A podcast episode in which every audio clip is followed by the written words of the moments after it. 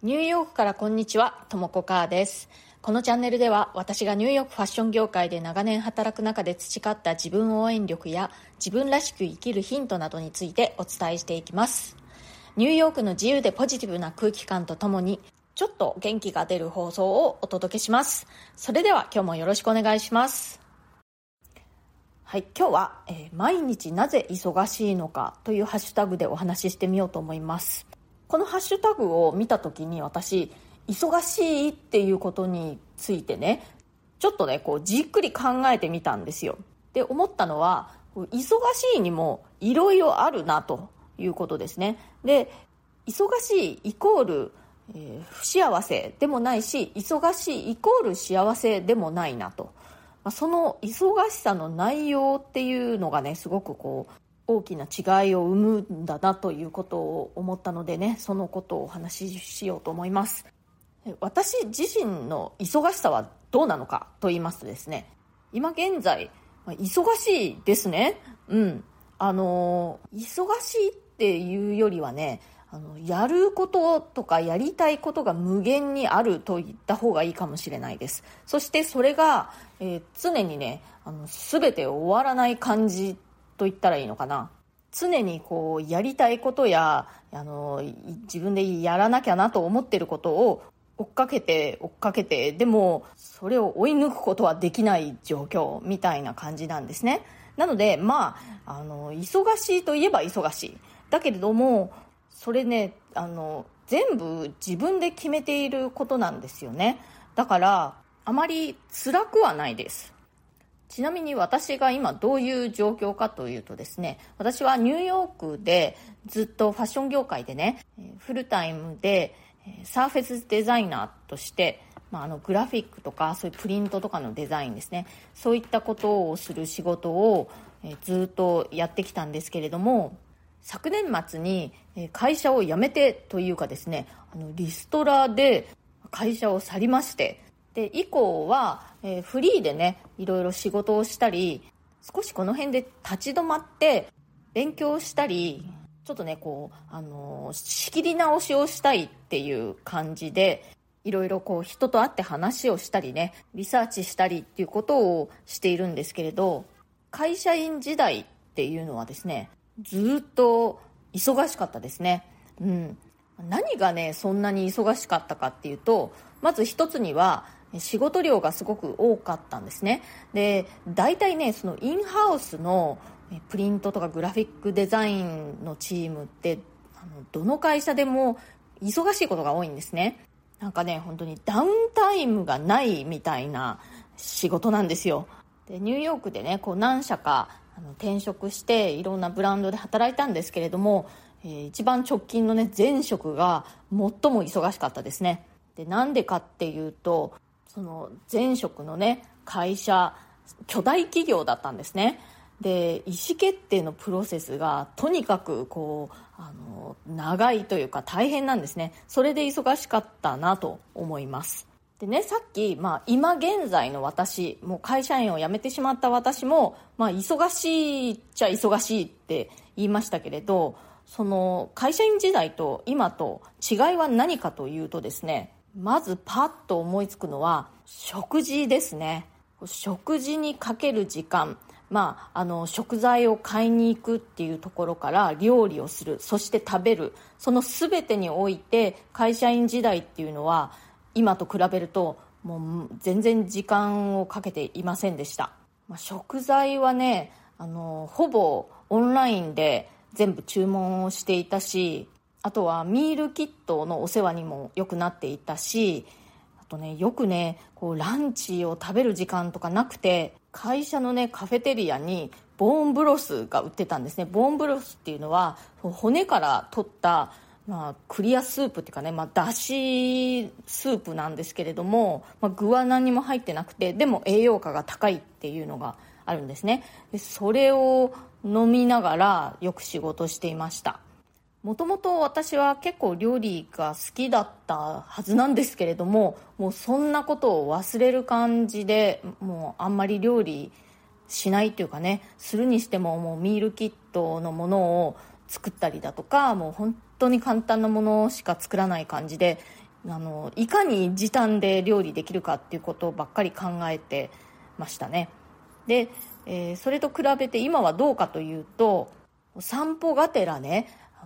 食材をファーマーズマーケットに買いに行くっていうのが毎週の楽しみになってるんですね。でそして、まあ、毎日自炊もしてで朝昼晩ねちゃんとあの考えて栄養のあるものを食べるようにしています。そんなことする時間あるんだったら忙しくないじゃないかって思われるかもしれないんですけれど私の中ではねその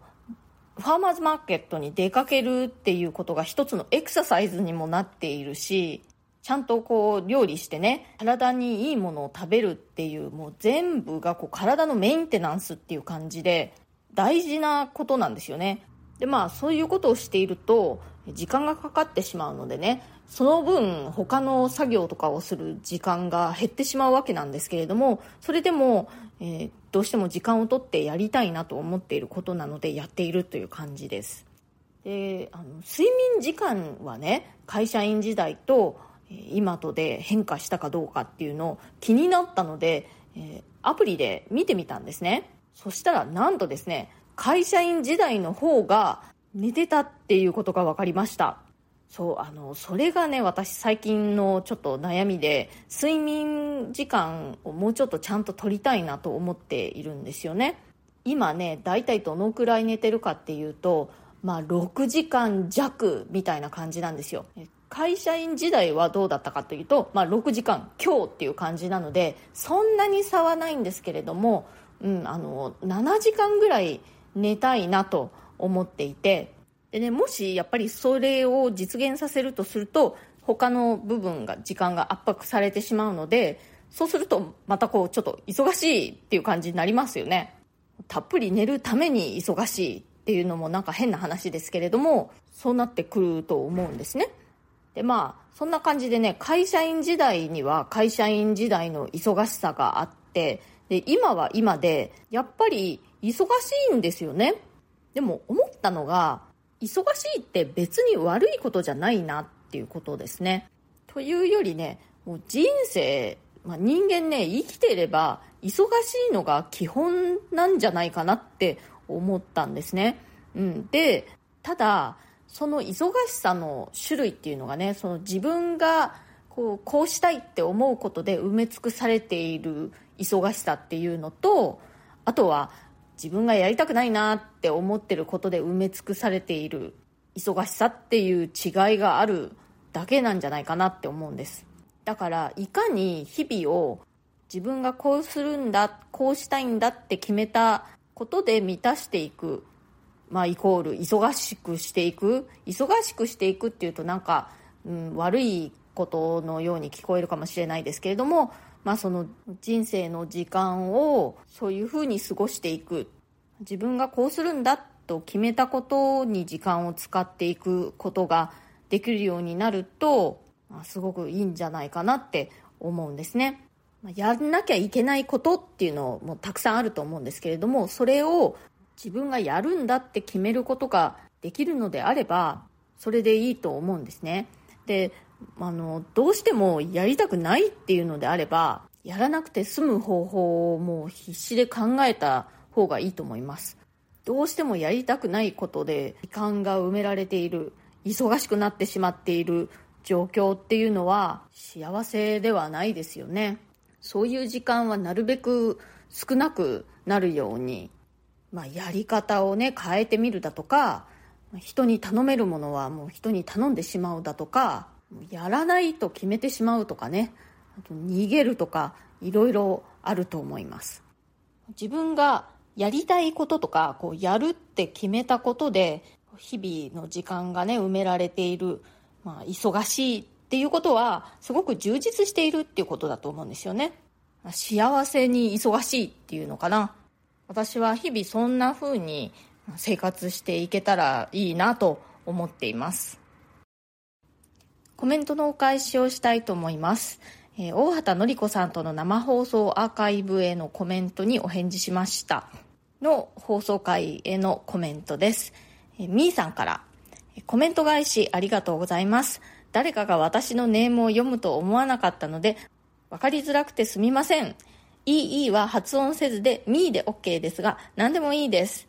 9.11前もその後もニューヨークに行きました。エネルギッシュな街ですよね。小さな雑談レベルでも楽しめますので配信よろしくです。ところで昔、トランプタワーでアジア人としてひどい差別を受けましたが、当時は差別とも気がつかないレベルの私でした。嫌な思い出でもなく、ああ、そんなこともあったなぁと鈍感な私です。旅して世界を知ることは良いことだなと思っています。ということで、みーさんですね。はい、みーさんありがとうございます。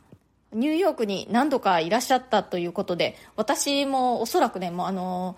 9-11、前からいましたし、まあその後はね、ずっといますし、もしかしたらどこかですれ違ってたかもしれませんね。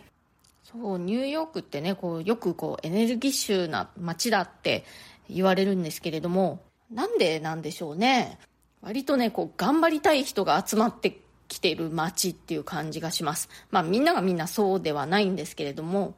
そういう人は多いという気がしますね。あとは、本当にこう多様性のある街という感じでね、いろんなバックグラウンドの人たちがいて、で、それぞれにやっぱり自分の意見というのを持っているので、その点でバラバラのエネルギーが感じられるっていうのもあるかなと思います。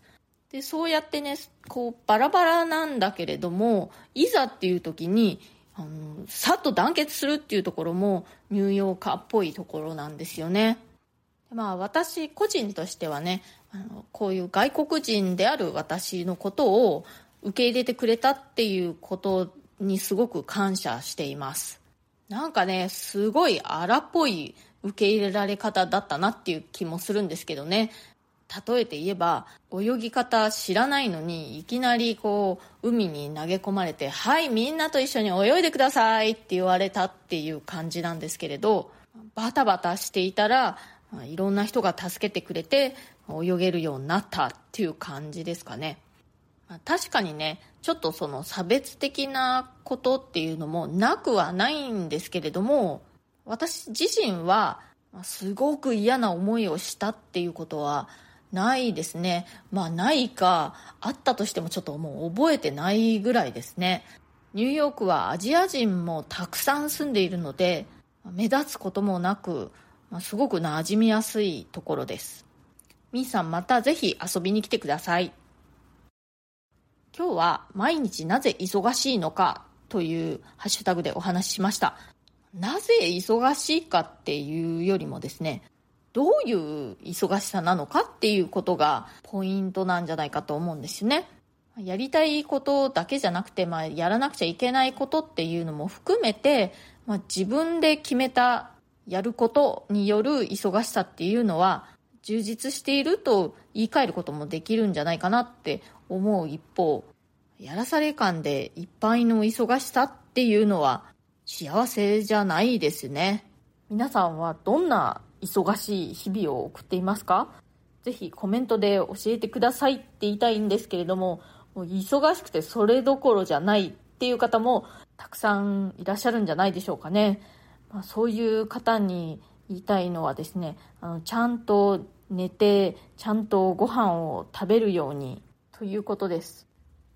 今日の放送が気に入ってくださったら、チャンネルのフォローや SNS でのシェアなどもしてくださるととても嬉しいです。いつも SNS でシェアしてくださる皆さん、本当にありがとうございます。それから、プレミアム放送も配信中です。週に2回程度、通常放送よりももっと近い距離感で、より具体的な入浴生活の話や仕事の裏話、プライベートな事柄などについてお話ししております。お申し込みは Web 経由がお得になっております。このチャプターに貼っているリンクが、えプレミアム放送の一覧になりますので、ご興味ある方はぜひチェックしてみてください。そしてそのリンクから、えお得にお申し込みもできます。次回のプレミアム放送では、今日ね、この忙しいっていうことに関してお話ししたので、ニューヨークファッション業界の忙しさについてどんな感じだったのか、みんなどうやってね、それを乗り切っていたのか、ということを、こう、私の経験を交えながらお話ししたいと思います。今日も最後まで聞いてくださってありがとうございました。それではまた次回、ともこかーでした。